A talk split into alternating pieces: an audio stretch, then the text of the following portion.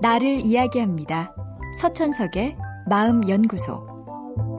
요즘 우리나라에서도 10대 임신이 사회의 큰 걱정거리가 되고 있습니다. 어른들이 10대 임신에 혀를 차는 이유는 아이들이 더 이상 어른들의 통제를 받지 않는 것에 대한 걱정일 겁니다. 그래서 아이들에게 도덕교육, 인성교육을 강화하자고 합니다. 10대 임신이 우리보다 먼저 사회 문제가 된 선진국 역시 10대 임신을 막기 위해 도덕 교육을 시도했습니다.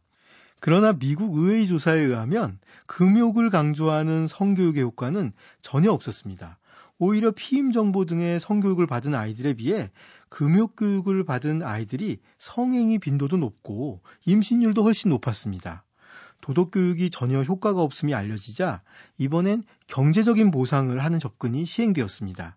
노스캐롤라이나 주에선 10대 임신부가 또 임신하는 걸 막기 위해 임신을 하지 않으면 그 기간 동안 하루에 1달러씩 주는 프로그램을 실시했습니다. 아무래도 직접 돈을 주니까 그걸 받기 위해서라도 임신을 안 하겠지 하고 생각한 거죠. 그런데 결과는 예상 밖이었습니다.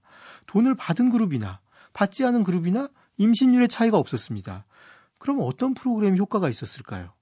엉뚱하게도 자원봉사 프로그램이 10대 임신을 줄이는데 가장 효과적이었습니다.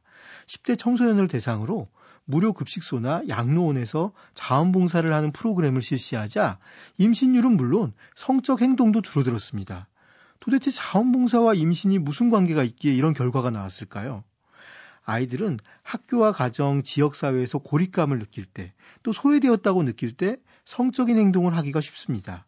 반면에 자기가 공동체의 일원이란 소속감을 갖고 미래를 그려나갈 때 위험한 행동을 하지 않게 됩니다. 꼭 10대만 그런 건 아닙니다. 우리 역시 자신이 고립되어 있고 누구도 자기를 좋아하지 않는다고 느낄 때 무모한 행동을 하기가 쉽습니다.